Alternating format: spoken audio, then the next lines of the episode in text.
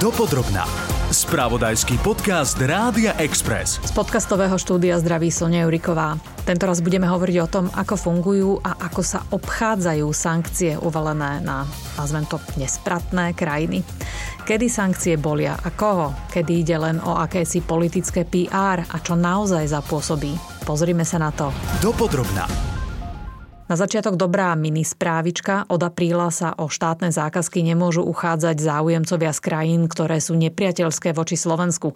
Umožní to novela zákona o verejnom obstarávaní. Návrh predkladala vicepremiérka Veronika Remišová s podpredsedom vlády pre legislatívu Štefanom Holím. Nie je dôvod, aby sa ruské firmy zapájali do verejných obstarávaní a aby z peňazí slovenských daňových poplatníkov sa financovali zbranie, ktorými sa následne Ruská federácia vyhráža Slovensku a vyhráža sa občanom. Remišová doplnila, že takýmto firmám sa novelou zamedzí vstup do kritických oblastí podnikania ako energetika alebo obrana. Vicepremiérka na tej istej tlačovke zdôraznila, že musíme prísnejšie realizovať sankcie, ktoré boli uvalené na ruských občanov. Slovenská republika musí byť schopná evidovať, kde všade majú majetky a následne, keď bude treba tieto ich majetky schábať. Doteraz e, ani predchádzajúca vláda to nerobila a ja verím, že táto vláda, najmä v situácii, ktorú tu máme, že tieto sankcie budeme uplatňovať prísne a tvrdo. O väčšej efektivite hovorila aj ministerka spravodlivosti Mária Kolíková s jedným zdanlivo malým rozdielom. Schválne, či to postrehnete. My sa momentálne bavíme o tom, že máme približne 3000 osôb, voči ktorým máme aktuálne sankcie. V prvom momente sa bavíme o tom, že ten majetok bude zmrazený. Zachytili ste to? Jedna hovorí o zhabaní, druhá o zmrazení. A v tom je veľký rozdiel.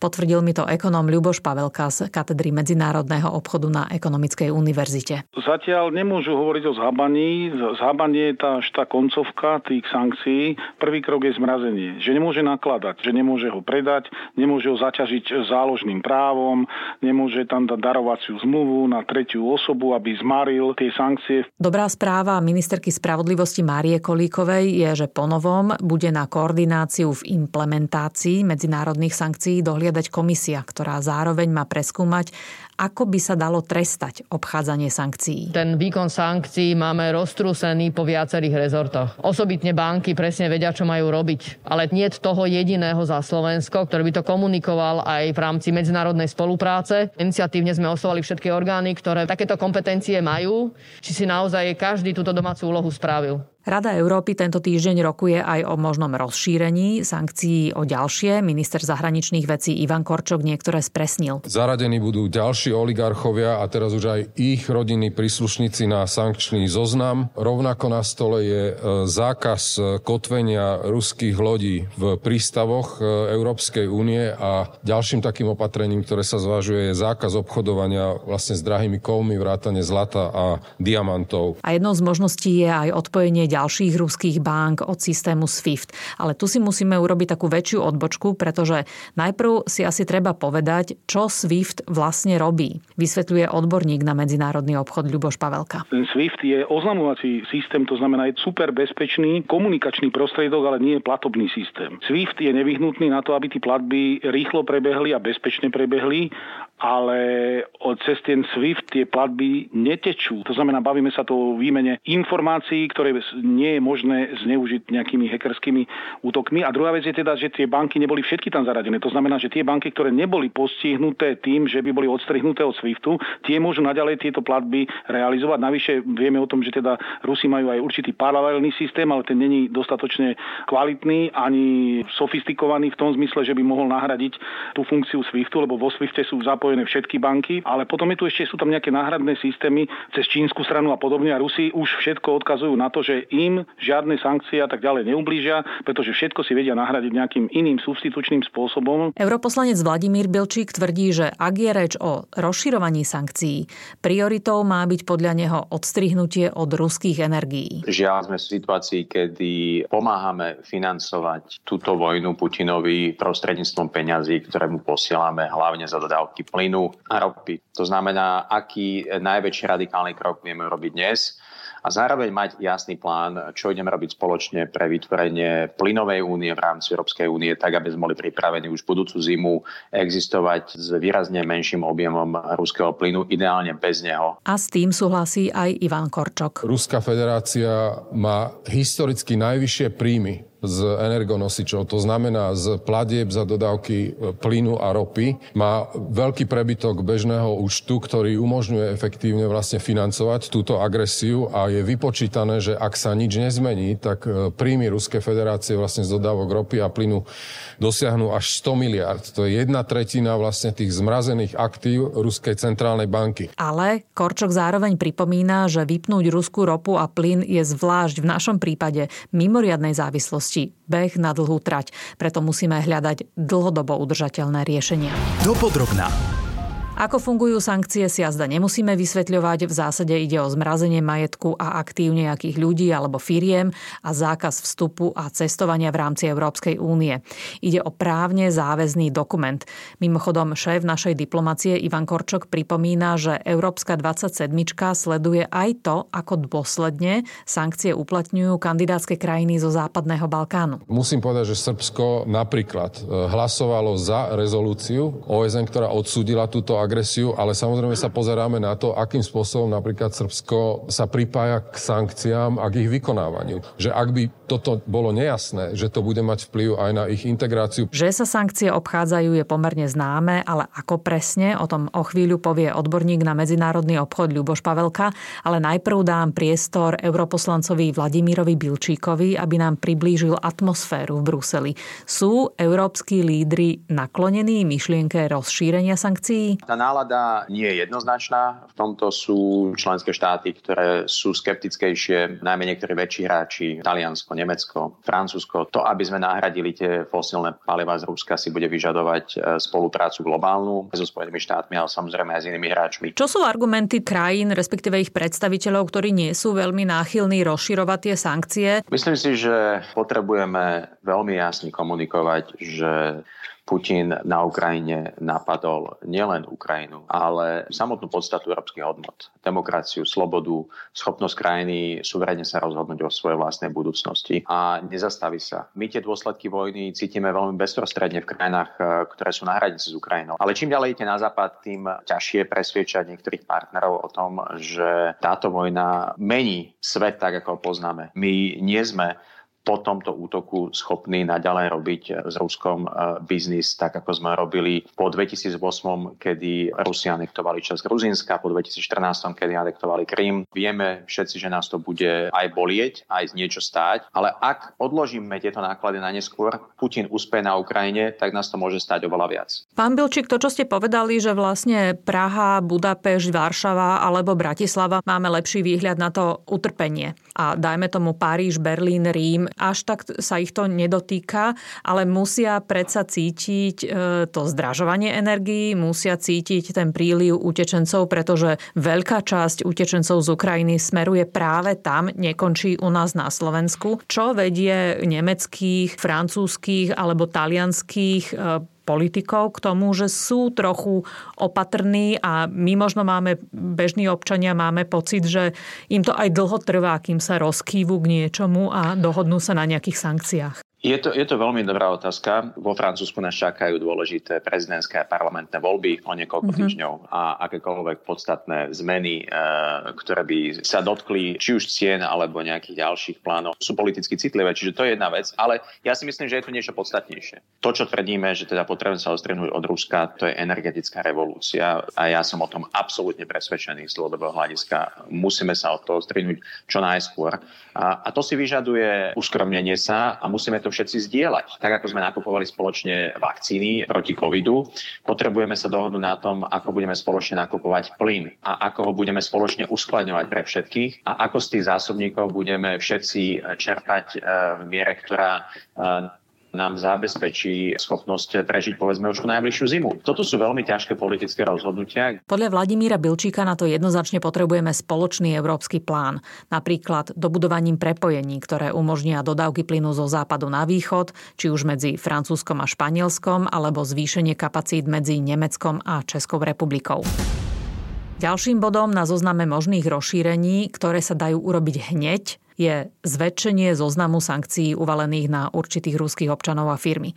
Pretože práve tak sa dá zamedziť tomu spomínanému obchádzaniu sankcií. Podrobnosti povie Ľuboš Pavelka. Bavíme sa o 1500, možno 2000 e, oligarchoch, ich rodinných príslušníkov, rôznych e, prepojených e, skupinách alebo rôznych osôb. Preto hovoríme o tom, že to musí byť chytené v širšom kontexte, to znamená väčší počet osôb, pretože čo bráni oligarchovi, aby tie peniaze nemal uvedené na seba, alebo tie benefity v podobe akcií, tie akcie navyše môžu byť na doručiteľa, listinej podobe a podobne, alebo dlhopisov, akcií, alebo nejakých iných nehnuteľností, alebo niečoho podobného, jacht a tak ďalej. Veď to nemusí mať priamo na seba. Má to na spoločnosti, ktorých zákulisí sú ruské subjekty, alebo sú to rôzne družky, partnery, obchodní, prepojené osoby, ktoré s tým oligarchom kooperujú. A práve preto sa hovorí o paušalizovanom, že keď niekto je taký, že má, ja neviem, na možno viac ako, dajme tomu 100 tisíc eur, je, má ruskú národnosť, alebo tá firma má nejaký ruský pôvod, že to už je ten podozrivý symptóm. A cieľom e,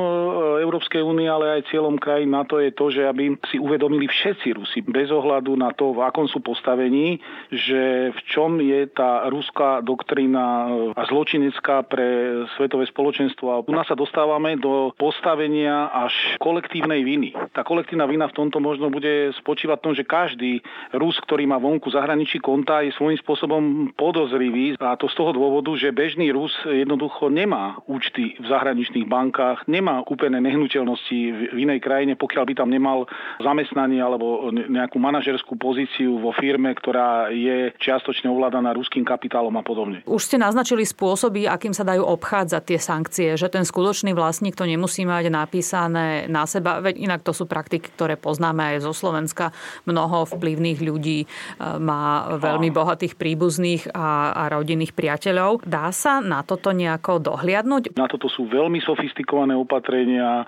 Aj sám som sa stretol s takými spoločnosťami, ktoré vedia dopatrať sa až k konečným vlastníkom, vedia cez moderné informačné technológie, cez umelú inteligenciu a bežný ani možno redaktor, ani novinár, ani ekonóm alebo analytik nevie sa k týmto veciam e, dopatrať. A naozaj, aj keď to je preliate cez štyri firmy, cez rôzne akciové podiely, cez notárske úschovy a podobne vedia sa dopatrať aj k tým konečným vlastníkom týchto výhod. Takéto špecializované firmy sú u nás, dokonca sú to aj bývalí absolventi ekonomickej univerzity. My sa snažíme teda v rámci obchodnej fakulty napríklad ekonomickej univerzity takýchto ľudí aj pozývať na rôzne prednášky, workshopy a tak ďalej. A študentov to maximálne možnej miere zaujíma, pretože tým pádom sa jedná o niečo transparentného. A druhá vec je firma, ktorá si nechá preveriť, očekovať takéhoto zákazníka, potenciálneho budúceho, sa do budúcnosti vyhne problémom, že by mohla byť niekde bojkotovaná na medzinárodných trhoch, respektíve mohla by pocítiť nejaké negatívne konsekvencie pri úhradách pohľadávok a tak ďalej. A není to až také ani dokonca drahé, aby si niekto myslel.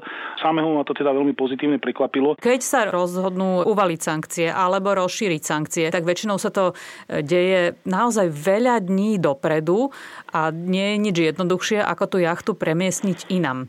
Je to naozaj iba také teatrálne gesto. Potom to vyhlásenie e, sankcií na majetky, ktoré sa dajú veľmi jednoduchým spôsobom premiesniť. Jachty sú jeden príklad. Vieme, že mnoho ruských občanov v Spojených štátoch, dajme tomu, darovali umelecké diela e, New Yorkským múzeám a galériám.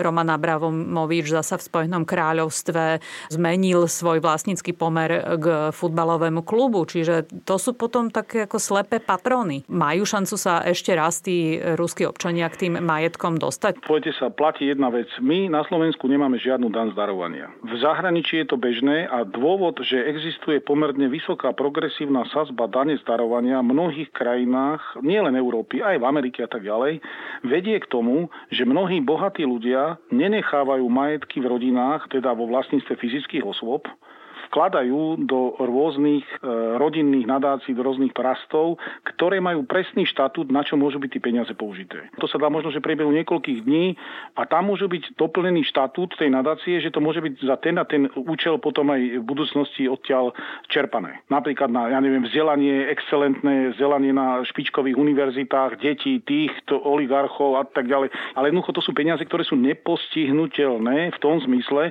že už nie sú zaparkované u tých oligarchov, ale popri tom sa môže riešiť aj tá situácia, aby ten oligarcha bol, by som povedal, vyčlenený z toho sankčného zoznamu v tom zmysle, že jeho majetok už vlastne sa svrkol. To naši nomenklatúry, ktoré boli trestné stíhané, tiež využili na Slovensku. Lenže tým, že my nemáme ani dane z ani nič, u nás to nemuseli riešiť ani cez nadácie, u nás to mohli, stačilo, keď to daroval pomaly svojim e, rodinným príslušníkom, lebo máme nefunkčný zákon o preukazovaní pôvodu majetku, nemáme žiadnu dan z darovania. My sme vlastne takým daňovým rájom. Hovorilo sa tiež na vláde o tom, že treba sa pozrieť aj na možnosti, ako trestať obchádzanie sankcií. Vidíte to reálne? Trestať obchádzanie sankcií by mohla. Európska únia má v ruke ten, nazvem to, no, bič, to je prísne slovo, alebo pejoratívne slovo na to, e, že by mohla povedať, áno, vy ste sa nepodielali dostatočne, alebo ste benevo, boli benevolentní vo, vo vzťahu k tým sankčným opatreniam, e, vo vzťahu k ruským entitám, ruským subjektom, či už právnickým alebo fyzickým osobám a my vám skrátime alebo vám neposkytneme také objemy prostriedkov, ktoré ste mali prislúbené v predchádzajúcich obdobiach a podobne. Pochybujem, že by sa to dotiahlo až do toho, by som povedal, štádia, že by tie štáty boli nejak diskvalifikované z nejakých medzinárodných organizácií sankcií a podobne.